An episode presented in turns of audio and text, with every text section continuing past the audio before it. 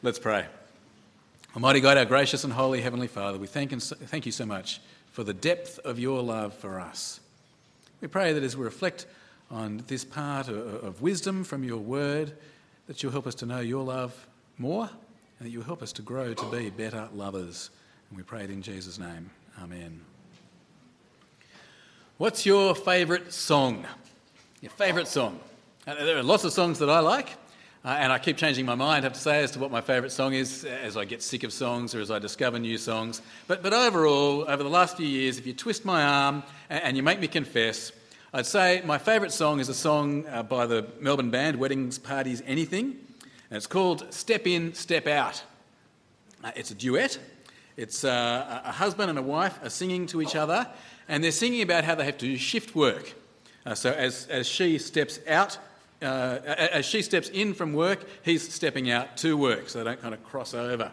It talks about how they pray for two shifts at the same end of the day and a life that isn't so helter skelter. Uh, there's a lovely line in there they sing, Though we can't find the time for talking, it seems we find the time to shout. Uh, I, I, like the sound of the song very much. Like all great songs, it has a beautiful accordion part. Um, the, uh, the interplay of the man and the woman's voice is, is I find really beautiful, and I, find it just a moving little snippet of someone's life. What's your favourite song? Uh, do you find that sad songs say so much? Or maybe you want to fill the world with silly love songs. Uh, do you go for angry songs or nostalgic songs? Maybe you're walking on sunshine and you like happy songs. Uh, maybe you like praise songs or, or, other songs of the Christian faith. Uh, that song we sang earlier, Rock of Ages, I've got to say that's up there as one of my all time favourites. That's just magnificent, isn't it? Favourite song. Well, as you can see from the heading in verse 1 of Song of Songs, this part of the Bible is called Solomon's Song of Songs. A Song of Songs means uh, the best song or the favourite song. Like, uh, you know the expression Holy of Holies? Holy of Holies means the most holy place. Well, Song of Songs means the most songy song, the, the, the songiest song of all, the, the quintessential song, the most excellent song. And uh, this heading, it also tells us that this song, this best of all songs, concerns Solomon. It's Solomon's Song of Songs, literally. It's the Song of Songs concerning Solomon. Now, it's hard to know exactly how the song concerns Solomon.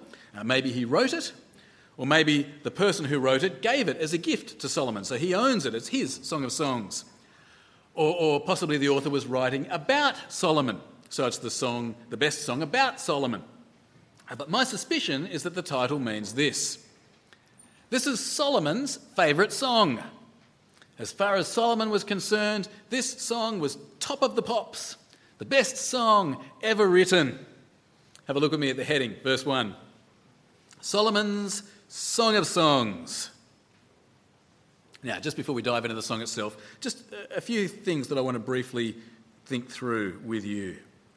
So, firstly, notice what this is it's a song. It's not a historical narrative, it's not a parable, it's not a story. Um, that, that, that should tell us something of what to expect here we don't want to necessarily expect some kind of plot development or anything like that. We don't want to necessarily expect some, some kind of uh, h- historical enlightenment. I'm not convinced we're going to be able to come up with a storyline here. This is a song. A song. In terms of the structure of the song, it seems to be broken up into verses. Um, and the verses are separated by a refrain, uh, a phrase that is rep- repeated. So the first time you see the refrain, is in chapter 2 and verse 7. Have a look with me there, chapter 2 and verse 7. This is where we'll end today because this is what ends the first verse. Chapter 2 and verse 7 Daughters of Jerusalem, I charge you by the gazelles and by the does of the field, do not arouse or awaken love until it so desires. Uh, the next time you see the refrain is chapter 3 and verse 5. And it's there again in chapter 8 and verse 4. So it's 2, 7, 3, 5, and 8, 4. And the refrain divides the song up into verses. We won't quite follow that in our sermon series because one of the verses is very long. We'll divide it into two. But basically, this divides the song up. And it, it's got to also give us a clue what the song is about. Don't arouse love until it so desires. It's got something to do with the right timing of love. The right timing for love. Um, another quick point to make in your NIV Bible, you'll see there are headings. You see there are headings, beloved, friends, and lover. If you look at the footnote down the bottom, it tell, it they explain why they've put the headings and they say that they're debatable. Well, that's true, they're debatable. Um, those headings are not part of the original text, not like the psalm headings, which are part of the original text, you know, for David or something. These are not part of the text. They're put there in 1973 by the NIV translators. Look, they've worked hard at it, but they're just not necessarily right. Uh, for example, the main commentary that I'm using, which is written since the NIV, uh, says that there probably are no friends there at all. And, and so far as I've read it, I think that may well be right. So you're just going to need to get used to ignoring the headings. I'm sorry, they kind of blare at you in the NIV, but try to ignore them. Just one more point to make. Um, there has been a long history of different interpretations of Song of Songs. Uh, people have understood it to mean all kinds of sometimes bizarre things. Um, and, and, this is true with, with, many songs, isn't it? Songs, because of the way they're written, because of the kind of the, um, the need for rhyme and, and the need to fit them into rhythm and so on, because of the way they're written, it's very easy to misinterpret songs. Uh, to, to miss what the author intended to say. I remember hearing an interview a while ago with the uh, famous songwriter Sting. He was with the band The Police. Uh, he wrote a song about a stalker. It was called Every Breath You Take. Uh, it was meant to be uh, this scary, spooky song about this crazy stalker. But to his horror, most people seem to think it was a really nice love song. And so they would sing this stalking song to each other at weddings and so on. Just got the wrong end of the stick completely. In a, in a similar way, there have been lots of interpretations of this song of songs. Uh, many of them, I reckon, are pretty far fetched, pretty crazy. But the thing is this I'm not going to give you much information about the history of interpretation of this song. Uh, if you're interested, go check out the commentaries. They'll give you all sorts of very funny stuff and interesting stuff. But I'm not going to think with you about allegorical versus historical versus narrative approaches or anything like that. Uh, I'm not going to try to give you lots of different interpretations. What, what I want us to do together, I just want us to read the song and see what we can see. Uh, try, try to clear our minds uh, and, and just carefully read it together and try hard to understand what does the author mean to say here. Doesn't mean I'm going to be ignoring historical interpretations. We're not the first people to read this song, but I'm not going to share it with you. I just want us, as an exercise, to try to work hard together. What's, what's the author saying? Okay, without further ado, let's dive in. So the song begins with a girl speaking or singing. Uh, she is thinking about the man she loves, and she is wishing that he would kiss her. Chapter 1 and verse 2. Let him kiss me with the kisses of his mouth. Now, the girl now goes on to address the man himself. She talks about why she wants him to kiss her. She says, Your love is delightful. She says, You smell good. But, but the thing is, it's more than his physical smell. She says that his name, his character, is like a beautiful smell. This man has about him the, the, the, the whiff of good character. And so she says, It's no wonder you are so popular with the girls. Halfway through verse 2. Uh, let, me, let him kiss me with the kisses of his mouth. For your love is more delightful than wine. Pleasing is the fragrance of your perfumes. Your name is like perfume poured out. No wonder the maidens love you. This girl is pretty keen on the man, and so she sings to him, I want to be your lover, baby. Take me to your place, be my lover. And notice that she calls him the king. Um, maybe he is a literal king. Maybe this is Solomon she's talking to. Or maybe in her mind, she's a king. She's going to call him a whole heap of other things uh, during the course of the song. Uh, maybe it's in her mind that, that, that, that this man is a king. Either way, she wants him to take me away. Verse 4 Take me away with you. Let us hurry. Let the king bring me into his chambers. Now, you notice the NIV heading says the next part is spoken by some friends. They do that because it's now spoken in the plural. It's not I and me anymore. Now it's we. But I reckon it's still the woman talking. Uh, now she's talking about herself and her family, or her friends, other people with her. She goes on to say, Look, we, we reckon you're fantastic. Next part of verse 4 We rejoice and delight in you. We will praise your love more than wine. And the girl says again how popular he is. All the girls love him, and she can understand why. The end of verse 4 how right they are to adore you. Okay. So far, it doesn't seem too complicated, does it? A girl is singing. It's a, a love song about a man. She thinks he's fantastic, and uh, she wants him to be her lover.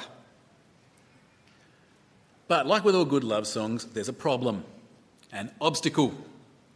Uh, this bloke is desirable, good odour, good character, popular, but the girl is worried about herself. She's feeling insecure. She's worried about her own appearance. She's worried because her skin is dark.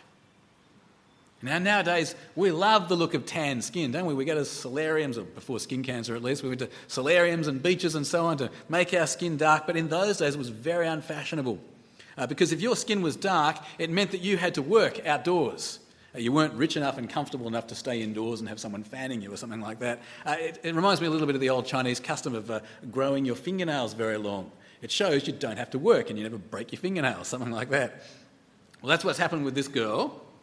She's dark because she was sent out to work. She had to take care of her family's vineyards, and so she says that meant I wasn't able to take care of my own vineyard, by which he means her own body. And so she's feeling insecure. She sings, Am I not pretty enough? Verse 5. Dark am I, yet lovely. O daughters of Jerusalem, dark like the tents of Kedar, like the tent curtains of Solomon. Do not stare at me because I am dark, because I'm darkened by the sun. My mother's sons were angry with me and made me take care of the vineyards. My own vineyard I've neglected. Okay, the girl thinks the man is very desirable, but she's worried about her own appearance. She's feeling insecure. Girl finishes her speech, her, her, her part of the song, by trying to set up a date with the man. Uh, she's in her veil, she says, literally her cloak. There's nothing unusual about that. That's the commonly accepted dress for a woman. She is grazing her goats. That's fine, no problem with that. But she isn't with her man. She says, I don't want to hang around with your friends and their flocks and their flocks. I don't want to hang around with your friends. She sings, I only want to be with you. So she tries to set up a date. She wants to know where she can find him at midday. Verse 7. Tell me, you whom I love, where you graze your flock and where you rest your sheep at midday. Why should I be like a veiled woman beside the flocks of your friends? According to the NIV, heading the next section spoken by friends, again, I think that's wrong. Uh, it's more likely the man now speaks and answers her question. Uh, he starts off by telling her where she can find him. He says, Follow some sheep tracks, bring your goats to near some tents. That's where I'll be at midday, verse, verse 8. If you do not know, most beautiful of women, follow the tracks of the sheep and graze your young goats by the tents of the shepherds. That's where we can meet, he says. And then he starts to speak to her and he, he talks about how beautiful he thinks she is. Uh, she was worried about her appearance. She thinks she's dark, she thinks she's, she's unattractive, but he thinks she's like one of Pharaoh's horses, like the, uh, the, the, the best mode of transport for the highest king. It, it, modern equivalent, baby, you're a Maserati. Okay? You, you are like a Rolls Royce, something like that. Um, she thinks she looks like a poor person, dark from hard work, but he says, no, no, you're like a jeweled queen. I, I, I want to shower you with presents. Verse 9. I liken you, my darling, to a mare harnessed to one of the chariots of Pharaoh. Your cheeks are beautiful with earrings, your neck with strings of jewels. We will make you earrings of gold studded with silver. Can you see how her insecurity has been met with kindness? The girl now speaks, and she. Uh, it starts to heat up a bit now. She sings about how she longs to be close to her man. Uh, she's still going with the smell imagery. She says, I want you to smell my perfume, and, and I want you to be like myrrh, like henna blossoms. They're, they're both perfumes. I, uh, I, want to, I want you to be like a perfume near to me for me to inhale. Verse 12. While the king was at his table, my perfume spread its fragrance. My lover is to me a sachet of myrrh resting between my breasts. My lover is to me a cluster of henna blossoms from the vineyards of En Gedi. The man responds. He tells her how beautiful she is. Verse 15 How beautiful you are, my darling. Oh, how beautiful your eyes are doves. The girl responds, You're so handsome and charming. Bed is looking very inviting. Verse 16, How handsome you are, my lover. Oh, how charming, and our bed is verdant. The man says he'd love to take her home. Their, their house feels very appealing. Verse 17, The beams of our house are cedars, our rafters are firs. It's all getting very exciting. The expectation is growing, the anticipation is growing. But then in chapter 2 and verse 1, it all comes to a shuddering halt.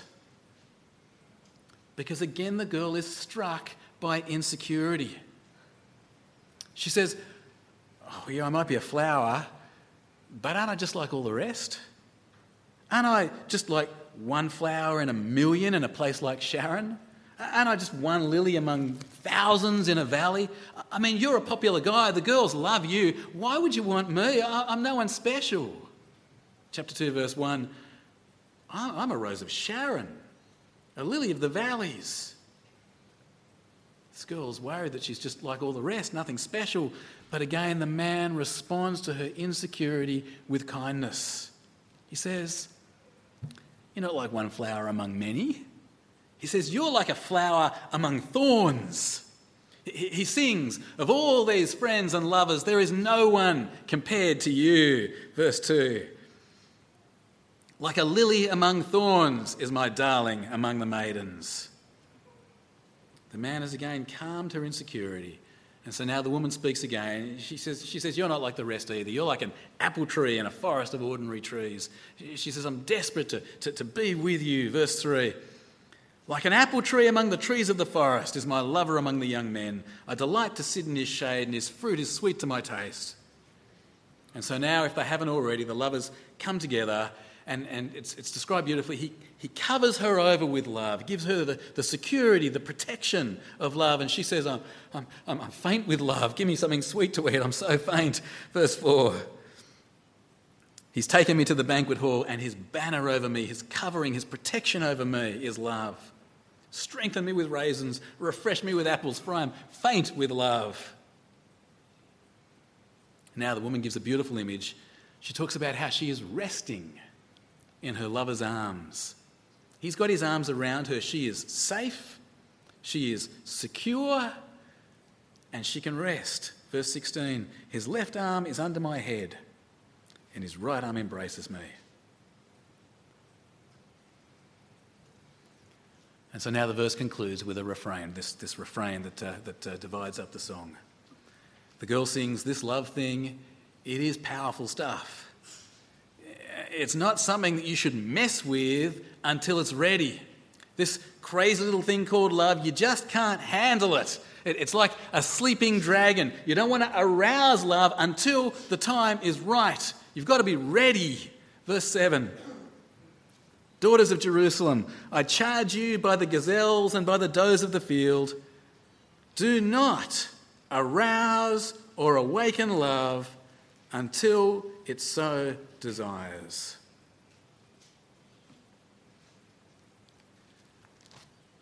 All right, there it is. Uh, the first verse of Solomon's favourite song. This woman is, is, is desperate to be with her man. She thinks he's magnificent, but she's insecure about how she looks. But as the man is kind, as he tells her how beautiful and special she is, that the scene grows in passion until after one more attack of insecurity, answered by the kindness of the lover, she ends up resting securely in his arms. And she finishes with her charge Don't mess with love. Make sure the time is right and you are ready. Well, I got to say, I like this first verse so far. I love it. I love the passion of it. I love that God would put this in His Word. God is not stoical. God is not dull and boring. God is not vanilla. He's not bland about things like love. No, no, no. God invented this passion and this longing and this singing. I hope as we look at this song together over the next few weeks that we will be encouraged as lovers, that we'll be encouraged not to be boring or bland or feelingless about love. I also love the picture of insecurity here. That's very realistic, don't you think? This picture of the girl being insecure about her looks, of her feeling like she's nothing special. That is a lot of girls, isn't it? Not just girls, is it? But, but this is more than just realistic. There is a great theological depth here. This insecurity, it goes to the heart of our problem in relationships. You see it in our first reading. You go back to the garden, you go back to Adam and Eve, and they are, it says, both naked and they felt no shame. There was no fear, no insecurity in their relationship. They weren't worried that one would put the other down or tease the other. They didn't have things about themselves that they were to be ashamed of. They were both naked and they felt no shame. That is not relationships today, is it? That security, that rest, that peace, it's gone. Even in the best of relationships, it was lost when Adam and Eve sinned. And we long to have it back, don't we? We long to be in a relationship of secure love where we are known, warts and all, and still loved. We long to be in a relationship of, of, of, love where we don't have to fear. Love where we can find rest. And so I love the picture of this chapter where she finds a, a glimpse of rest as he meets her insecurity with kindness. And I love the lesson.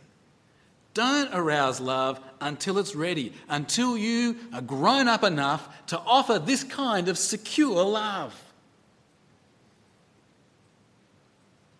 Well, friends, as we think about applying this passage to ourselves, let me say two things. Two things about this concept of secure love. Uh, first, this passage, look, it's, it's not about Jesus, it's a love song, but it points us to Jesus, doesn't it? We are not naked and unashamed anymore. And that is because we hate and hurt each other, and it is because we have so much to be ashamed of. Not, not just physically, but morally and spiritually. God sees us, warts and all. And yet, God has demonstrated his own love for us in this. While we were still sinners, Christ died for us. Jesus died knowing us intimately to take away our shame. Jesus offers us a secure love. The Bible says nothing in all creation will be able to separate us from the love of God that is in Christ Jesus our Lord. Jesus offers us a love that meets our insecurity, a love where we are known and yet loved, a love in which we can rest. Jesus says, Come to me, all you who are weary and burdened, and I will give you rest. Rest. Friends, there is a secure love. A love even more secure than that of the lovers here in Song of Songs. A love that can take away your shame. A love that can take away your fear. A love in which you can find rest. So, friends, put your faith in Jesus. Experience this secure, eternal love where God knows you and responds to your insecurity with kindness. As the first point of application, the love of Christ. The second point of application I want to make is this. As people who know the secure love of Jesus, this is the kind of love that we need to offer. Like the lover here in Song of Songs, as we face up to other people's fear and insecurity, that is not something we should exploit. As we meet with other people's weakness and fear, we should not meet that with indifference or contempt. We shouldn't use it as an opportunity to make ourselves feel better. No, no, we should grow up enough to offer secure love. Now, this applies to more than just sexual love, as we'll see in a moment, but it does apply to sexual love. You can see from the passage how powerful sexual love is. As lovers, we can really hurt each other.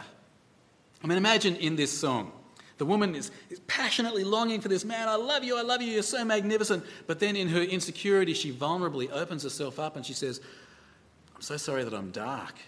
You know, my own vineyard I've neglected. C- can you imagine if the bloke says, Ah, don't worry, Blackie. You can borrow some of my sunscreen. C- can you imagine how hurt she would be if he didn't meet her insecurity with kindness? We need to learn to offer secure love. Now, as a starting point, that means we should offer the security of marriage for our sexual love. That is vital. If you cannot make a promise to a person to be in a secure relationship, it's not the time for sexual love. But, but it's more than that. We need to learn to meet our lovers' insecurity with kindness. Now, lots of applications to this. Let me, let me just apply it, though, to husbands. Husbands, husbands, listen up. We need to learn from the lover in this song. We need to find our wives beautiful. And we need to honestly declare that to be the case. The reality is, beauty is socially conditioned. And as the saying goes, beauty is in the eye of the beholder. And so, friends, it doesn't matter what your wife looks like. It actually doesn't matter at all whether she's old or young or fat or thin or dark or fair. You, the beholder, are beholden by God to offer her the secure love of finding her beautiful.